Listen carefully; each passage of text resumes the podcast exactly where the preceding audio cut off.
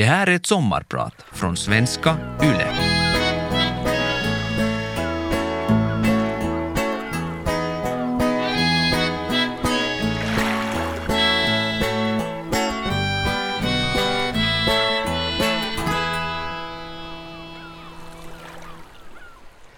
Ja, du är hemmemellan.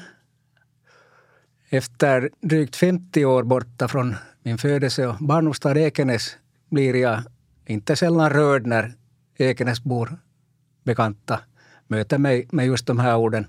Aj, du är hemmemellan. Och det här händer faktiskt nästan varje gång jag besöker staden. Och när jag i min tur svarar att det är en ganska rolig replik efter att jag har varit borta i 5 decennier, så får jag i regel ett nästan förnärmat svar. Men nu är du härifrån. Jo, nu är jag ju det nu. Men jag var en ung man, totalt omedveten om dialekter, när jag landade i Åbo för studier hösten 70. Och här är jag fortfarande kvar 52 år senare. Det här ska handla om min kärlek till finlandssvenska dialekter. Om vilka mentala skillnader jag anar mig till i våra dialektområden. Om det finns fula och vackra dialekter. Och om hur jag allt oftare ställer frågan om den enda vägen till så kallad framgång är att man lämnar födelseorten. Måste man lämna födelseorten? Är dialekter fortfarande töntstämplade? Eller är de i själva verket vad jag gärna kallar själens spegel? Jag heter Torbjörn Kevin och jag är sommarpratare idag. Under mina år som journalist har jag arbetat på tidningen Västra Nyland, på Åbo Studentblad, Jakobstads tidning och Åbo Underrättelser. I Åbo rusade chefredaktörsåren på i en takt som plötsligt hade gett mig 27 år på mätaren. Mitt i allt var man pensionär och har tid att drömma och se tillbaka. Och det lär man, alltså se tillbaka, lär man väl göra i ökande grad ju äldre man blir. I mitt fall blev det att allt oftare återvända till dialekten, den västnyländska, mitt första modersmål.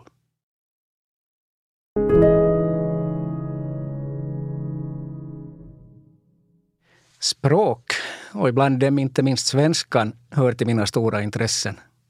Och det har jag många lärare i 60-talets Ekenäs samliseum att tacka för. Inte minst min svensklärare i gymnasiet, som för övrigt själv hade en bakgrund som journalist både på tidning och radio.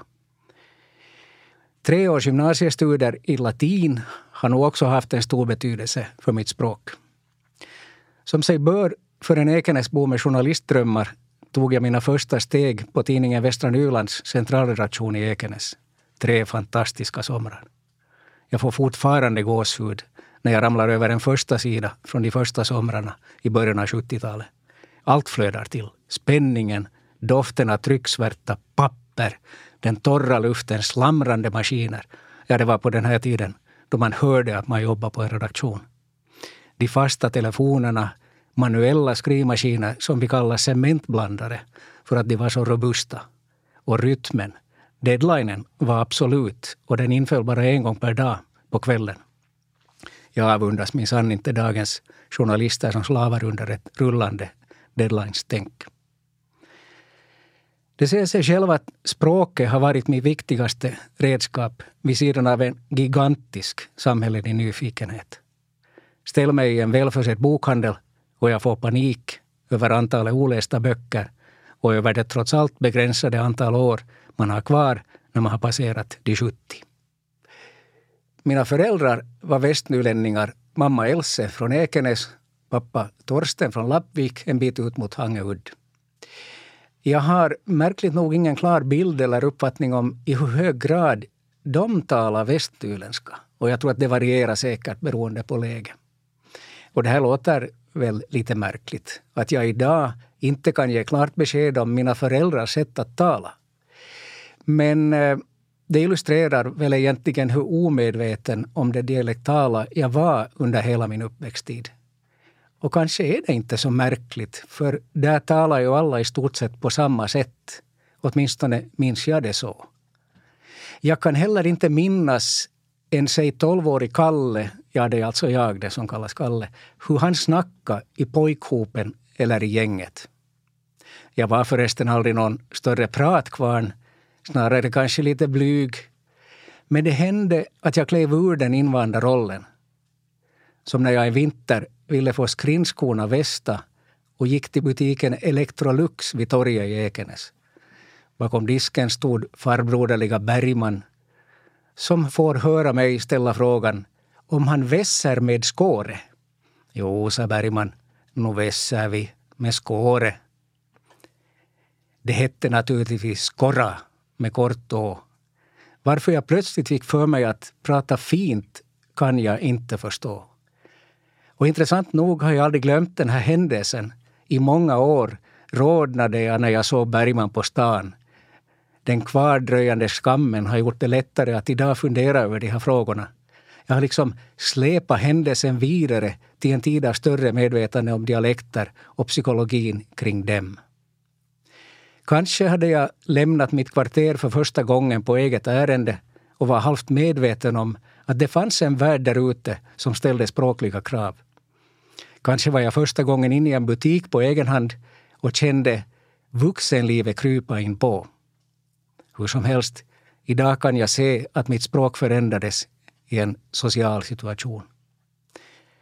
Det var mitt första möte med strävan att inte alltid tala dialekt, trots att jag alltså inte var medveten om det dialektala. Det var inte sista gången jag rodnade över mitt språkliga beteende. Jag är nämligen lite av en kameleont på det här området, men det får vi återkomma till.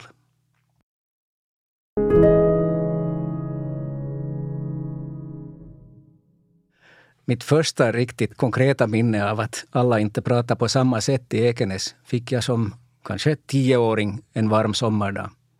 En bekant till min pappa passerade vårt hus och ropade en sån hitta på den kraftigaste västnyländska.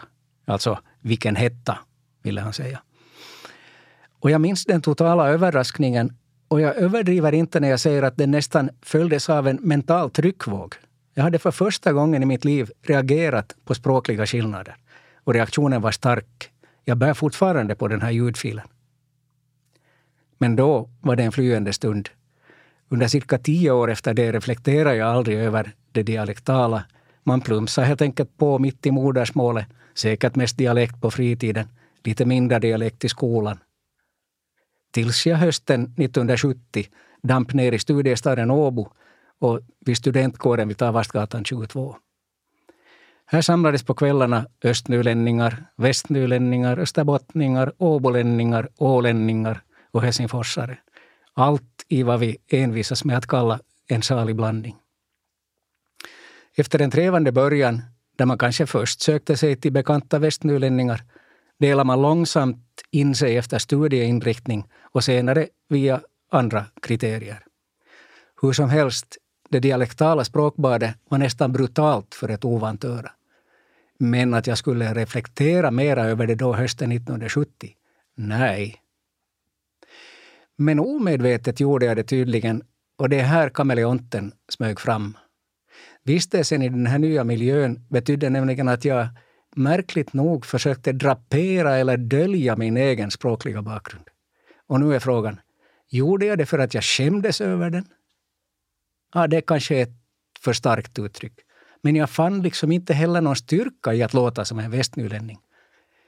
Och det här var ju trots allt nästan 30 år innan jag och min aboensiska fru skulle få höra, citat, västnyländska måste vara den enfaldigaste av dialekter, citat slut. Jag tyckte ju inte det på den tiden. Och inte minns jag att någon i studiemiljön heller hade reagerat på mitt sätt att prata. Men en vag känsla av mindervärde fanns där någonstans, tror jag. Lite av lantisen som hade kommit till stan. När jag idag leker dialektarkeolog i mitt eget liv kommer jag till den mindre smickrande slutsatsen att mitt snackideal vid den här tiden var helsingforsarens. Jag ville helt enkelt låta som om jag kom därifrån. Samtidigt som jag minsann var stolt över att komma från Västnyland, eller stolt om jag mildrar det en aning, jag har aldrig haft behov av att ta avstånd från mitt ursprung. Men ändå agerade jag som om det vilade något dumt eller förringande över min dialekt. Idag skulle man kanske säga att min språkliga identitet svajade. Jag tror inte att jag var ensam om det.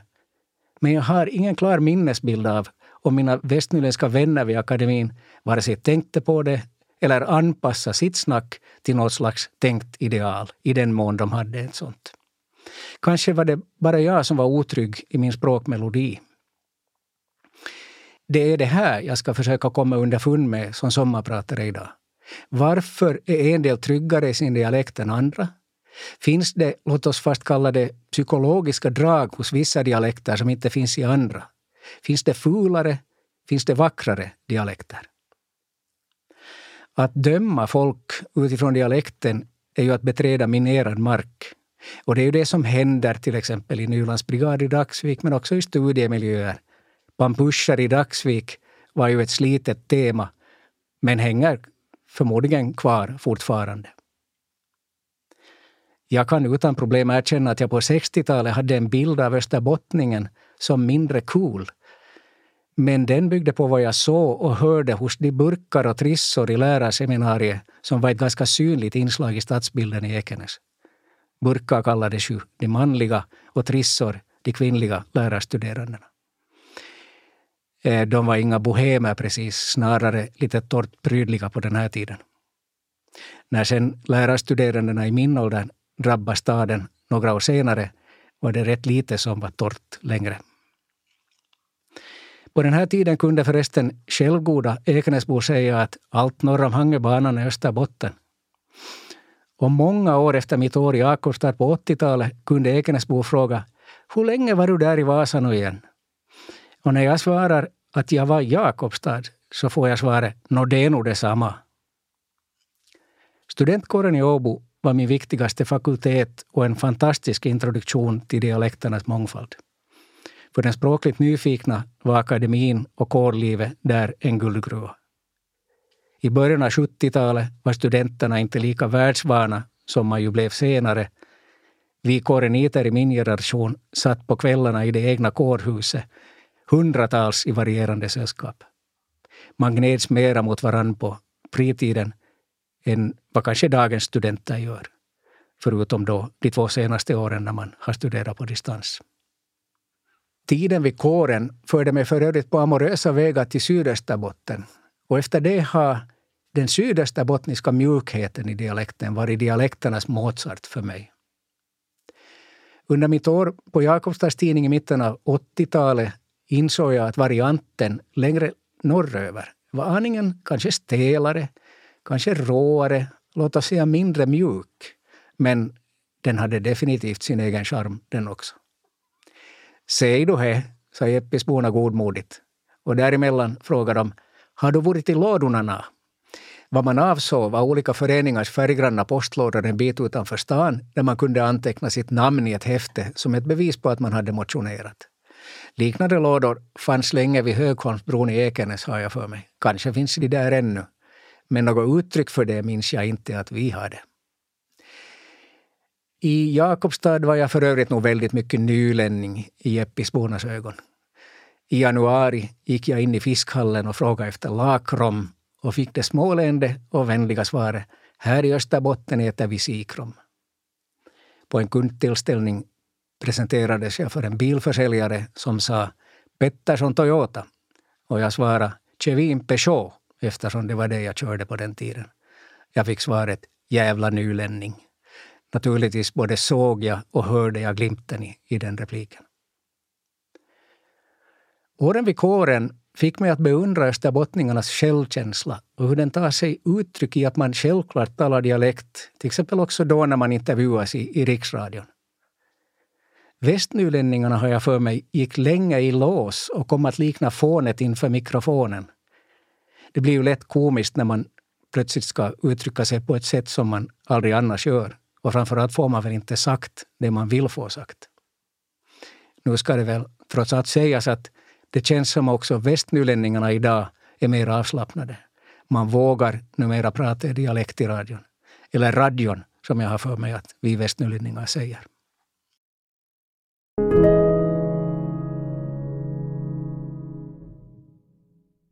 För några år sedan började jag på allvar fundera över våra dialekter. Finns det fog för att säga att till exempel västnyländskan är mer negativ än de österbottniska dialekterna? Jag har en känsla av att västnylänningar fyrar av svordomar i en helt annan takt än vad man gör i andra regioner. Att man gnäller mera än till exempel i Österbotten. Men finns det fog för det här? Jag ställde frågan till några språkvetare men fick veta att någon forskning inte finns som kunde bekräfta eller förkasta min tes. Lycka till, svarade en språkvetare som förresten var uppvuxen i Ekenäs. Jag fick alltså fundera vidare på egen hand. Har det kanske med regionernas historia att göra? Är bruksmiljöernas finlandssvenskar mer hukande och negativa än man är i trakter som har dominerats av sig självägande bönder och mindre företag? Jag kan tänka mig det. I gångna tiders bruksmiljöer fanns det ju mycket överhet man skulle buga inför. Och amatörpsykologen i mig säger mig att det kan framkalla, om inte hat, så kanske en och annan knuten näve i fickan. Och några muttrande ord när man inte längre var inom hörhåll. Om min absoluta favoritort på jorden, Dalsbruk, sägs det att äkta bruksare alltid inleder en mening med helviti. Efter decennier i Daxfjärd har jag naturligtvis insett att det inte stämmer i praktiken. Men ligger det något i det rent psykologiskt? Här har vi ju en många seklar lång brukstradition som säkert har skapat lägen där man då och då tvingas svälja vad man vill säga. Och är inte just helviti den språkliga attityden för det fenomenet. Så ligger det någonting i min frus betygssättning över västnyländskan. Är den banalare, ja rent ut sagt enfaldigare? Här kanske vi ska ta en omväg via min person. Jag tror nämligen att jag själv har bidragit till att få västnyländskan att framstå som, ja låt oss säga, lite slattrigare. Det igen har att göra med att jag under ett långt liv borta från mitt kära Ekenäs odlar dialektala uttryck när jag är på gott humör. Och ja, det är jag ju ganska ofta. Jag kan dra till med en rad västnyländska klichéer som it ismaa se inoit. Det är ju det uttryck mina minnens Ekenäsbor gärna tog till när man ville ta avstånd från någonting. Ville man däremot hävda någonting väldigt bestämt så inledde man med att säga jag måste säga. Kombinerar man de här två får vi den fantastiska motsättningen jag måste säga att it ismaa se inoit. Och så här kan jag jollra på hemma. Ett av mina favorituttryck är att lägga till dig i en raksats och då kan det låta så här när jag talar till frun. Är du hungrigare dig? Eller du är snabbare dig? Dubleringarna i uttrycket it vet jag it hör också till mina stora favoriter. Alltså att man dublerar både inte och jag och dessutom sväljer man i början och då låter det ju så här vet jag it. Man vinner inga SFI-mästerskap i språklig estetik med de här uttrycken. Vare sig det gäller melodi eller lyrik. Men varför har jag i tilltagande grad börjat tala dialekt hemma med min familj? Kanske för att jag ofta är på gott humör i den lyckliga livsfasen som frisk pensionär. Säkert är det en del förklaring. Men samtidigt inser jag att jag har serverat en liten motsägelse här. Jag har å ena sidan smakat på möjligheten att västnyländskan kan klinga mer negativt. Och så berättar jag att jag själv pratar dialekt när jag är glad. Tisma säger något. Men jag tror att det finns en djupare orsak och den har jag faktiskt inte berört i offentligheten tidigare. Jag tror att det har att göra med hemlängtan och här står ju då hem för Ekenäs. Med åren har jag utvecklat vanan att jag rör mig för min inre blick i Ekenäs. Ibland blir det nästan komiskt. När våra goda vänner strax innan jul flyttade in till absoluta centrum i Ekenäs, ja till torget faktiskt, vaknade jag de första morgnarna med dem och tittade ut över torget. Jag måste säga att det är många bekanta där idag morgon. Jag levde mig alltså så totalt in i en för mig kär miljö att jag fantasivaknade några morgnar i Ekenäs. Otroligt. Och dialekten är ju en bärande balk i det här mentala bygget. Kan jag inte ta karn till Ekenäs får jag ta Ekenäs till karn för att travestera de otroliga dialektambassadörerna i humorgruppen Kaj som vi hörde här just. Det för mig in på frågan om österbottningar i gemen, till exempel under studietiden, i högre grad hade klart för sig att de skulle återvända hem efter studierna. och att man därför inte såg någon anledning till att ympa in ett annorlunda sätt att uttrycka sig.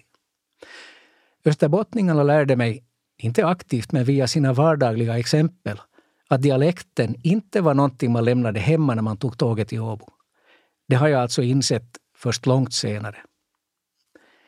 Men det förklarar ju inte varför jag måste låta som en helsingforsare när jag kom till Åbo för studier. Också jag tänkte mig vistelsen i Åbo som en parentes för studier.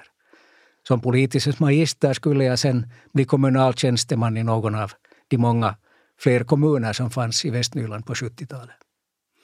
Vilken lycka för det kommunala och inte minst för mig personligen att ödets rallare drog en annan räls i min väg.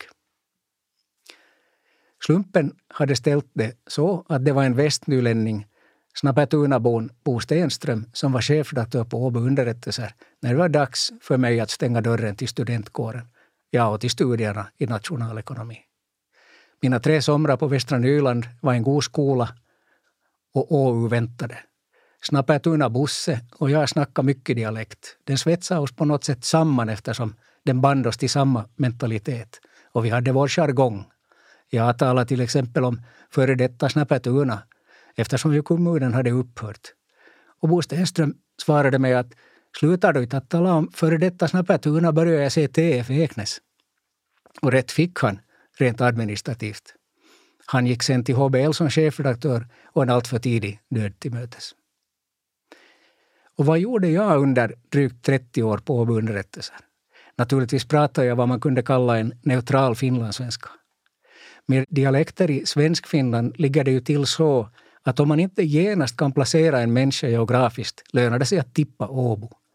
I motsats till den tidvis kraftigt dialektala helsingforsiskan är Åbo-dialekten, ja den är nästan luktfri. Den finns egentligen inte. Mitt namn är Torbjörn Kevin och jag är idag er sommarpratare.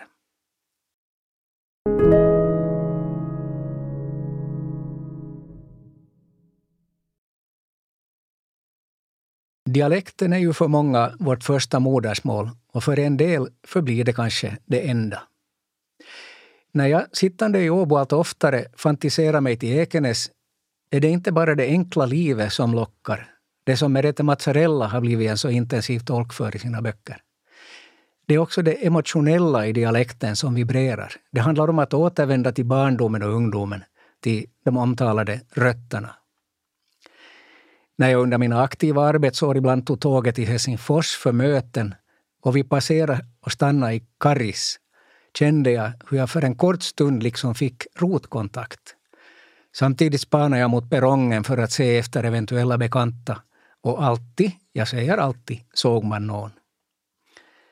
På hemvägen tog jag i tanken gärna den blå rälsbussen till Ekenäs medan jag i praktiken i mitt Åbotåg dundrade via Köpskogen i Karis och såg det Björkmanska huset på högra sidan. Småstadsmänniskan i mig såg där det sista som vibrerade av minnen. När jag drömmer mig till mina Ekenäsbekantas fönster mot torget är mitt primära mål att se de bekanta som jag vet att finns där. Småstadsmänniskan får aldrig nog av att se bekanta, slänga käft och gå vidare med ett leende på läpparna. Jag brukar kalla det att jomma, också om jag vet att andra anser att verbet mera står för gnäll än för glädje. I Åbo bor vi i centrum vid Aura Å. Här passerar halva Åbo-revy vid vackert väder. Och jag står vid fönstret eller på balkongen i hopp om att se bekanta. Men det händer sällan.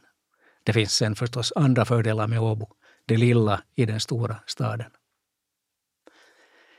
Men efter 27 år som chefredaktör för Åu och efter över 50 år i staden känns det fortfarande som jag är här till låns. Lite sådär som när jag kom hit för att studera. I akt och mening att återvända till Ekenäs och Västnyland. Jag har varit aktiv i föreningar och har ett relativt rikt socialt liv. Men de skälvningar, vibrationer, känsloutbrott, kalla det vad du vill. Jag känner när jag går längs Västvalm eller ner för Kungsgatan eller vandrar på bryggorna runt Skitviken. De får jag inte på den ort där jag inte har barndomsminnen. Där jag inte har en lång historia och där folk till exempel inte känner mina föräldrar. Eller inte kan veta var jag bodde som barn, bara det. Men så här är det. Följaktligen har jag ett stegrande behov av att tala västnyländska. att skämta och vrida till det så där lite enfaldigt som det lätt kan låta i utomstående öron. Fortfarande gäller förstås i min vardag att när jag går upp i varv och blir engagerad så talar jag högsvenska och blir lite gäll. Jag kan inte tänka mig att diskutera ett av mina favoritämnen, maktdelningen mellan president, regering och riksdag på dialekt. Ju tydligare jag vill få fram mitt budskap, desto mer går jag upp en halv oktav och uttrycker mig på högsvenska. Också tempo blir hetsigare, otåligare. Man liksom anar sig till ett höjt pekfinger i själva tonläget. Det har funnits tider då Svenskfinland har sett ner på sina dialekter. Det är inte överdrivet länge sedan man på officiellt håll ville totalförbjuda dem i skolan. De hade på den tiden ett slags töntstämpel. Och bland dem som svingade stämpeln fanns i regel människor som inte hade en egen dialekt. Eller som jag har varit inne på, inte hade varse blivit att de i högsta grad talade en dialekt. Så vilket är mitt svar? Nej, någon töntstämpel accepterar jag inte. Snarare ser jag dialekten som själens spegel. En del av min hemlängtan eller längtan till det trafikljusfria enkla livet har också fått mig att fundera på det här med att vi numera tenderar att sätta likhetstecken med att man har framgång och att man lämnar födelse- och barndomsorten. Det här nästan krampaktiga synsättet att födelseorten känns trång. Jag har under senare decennier ständigt återkommit till tanken att de som stannar i Ekenäs har något som jag saknar, det vill säga rötter där jag står och går. En personlig historia knuten till vissa fysiska platser. Jag kan fortfarande inte vandra på den natursköna Ramsholmen utan att börja tänka på hur jag lekte inkare och kobbare där på 60-talet. Sen kan det förstås hända att det är så självklart för dem som blev kvar att de aldrig reflekterar över det. Nu kanske det låter som om jag har hamnat tusentals kilometer från min barndomsmiljö och så är det ju inte. Men det centrala här är ju inte det absoluta avståndet utan det faktum att jag lever i en annan region, i ett annat språkområde. Kanske har också sentimentaliteten krupit på med stigande ålder. När jag går omkring i Ekenäs vandrar jag i en gigantisk emotionell dusch.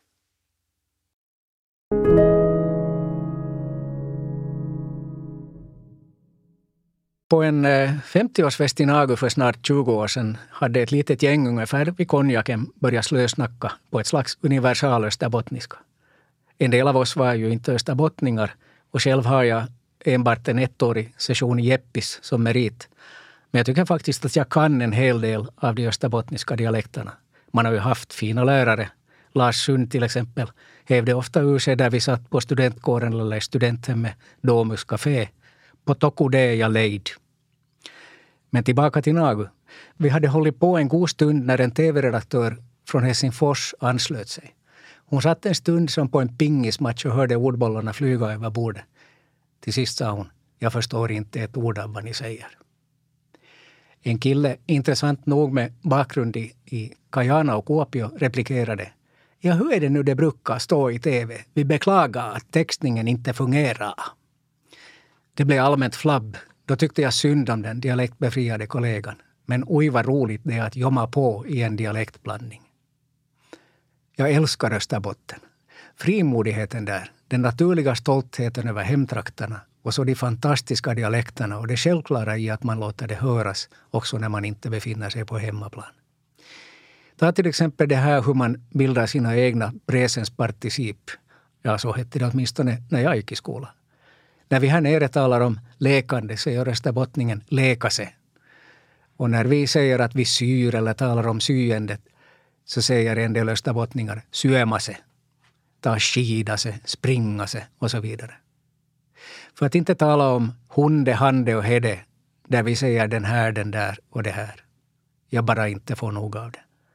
Vi måste nog ha något på hedenand, sa min kollega på Jakobstads tidning Alf Snellman.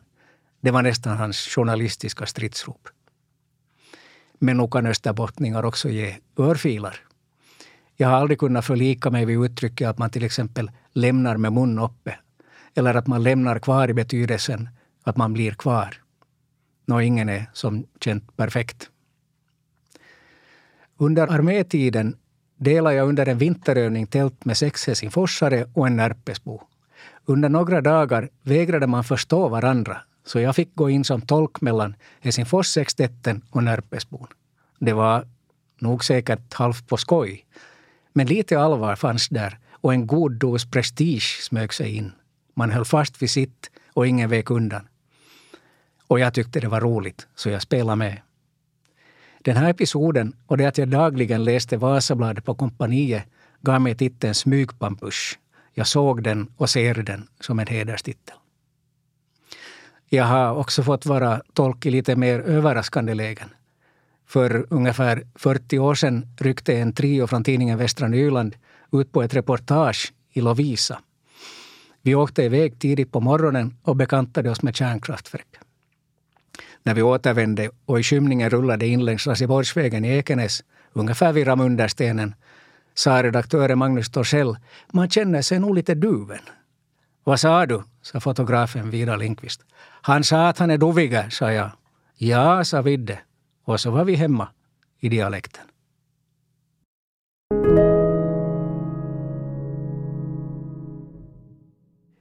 Jag var redan inne på att det finns ämnen och lägen där dialekten inte känns rätt. Om man vill bli tagen på allvar i en substansdiskussion kan det ju löna sig att inte ta ut svängarna maximalt.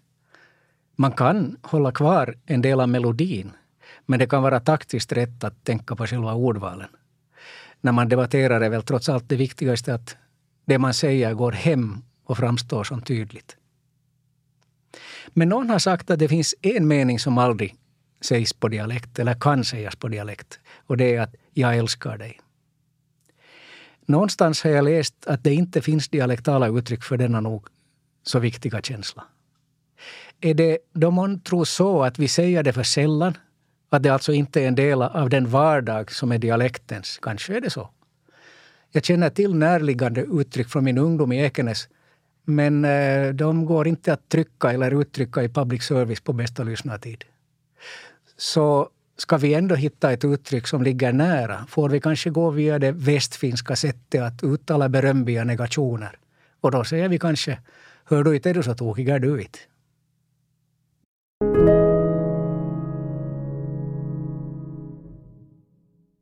Egentligen tror jag att mitt frekventa bruk av västnyländska i den aboensiska förskingringen ska ses som att jag sitter här vid Auras strand och längtar till min barndoms gator, gränder, parker och torg. Och kompenserade med det som finns till hands, dialekten. Som min fru sa en gång efter några timmars vandring på söder i Stockholm, det är så skönt att vandra omkring i sitt modersmål. Att höra och se svenska omkring sig. Kunna öppna munnen och bara tala sitt modersmål. Se namn på butiker och restauranger som ordlekar med svenskan. Till skillnad från hemma i Åbo där man i regel får uträtta sina ärenden på finska. Och hur bekväm man än är på det andra inhemska finns det något befriande i att inte fundera på ordval och i vilket kasus objektet ska stå. Det vill säga att vandra omkring i sitt modersmål. Och det gäller också den förment enfaldiga västnyländska. Man är ju hemma där man har tagit upp sitt modersmål. Där man har lärt sig gå bland bokstäverna och melodin. Så jo, dialekten är nog något av själens spegel. Och till dem som läser in något tönt i tiden säger jag att töntar finns det förvisso här och där. Men det beror mera på vad man säger och inte hur man säger det. Så du som äger en dialekt, låt den flöda. Gå rak i ryggen. Jag heter Torbjörn Kevin och idag har jag varit din sommarpratare.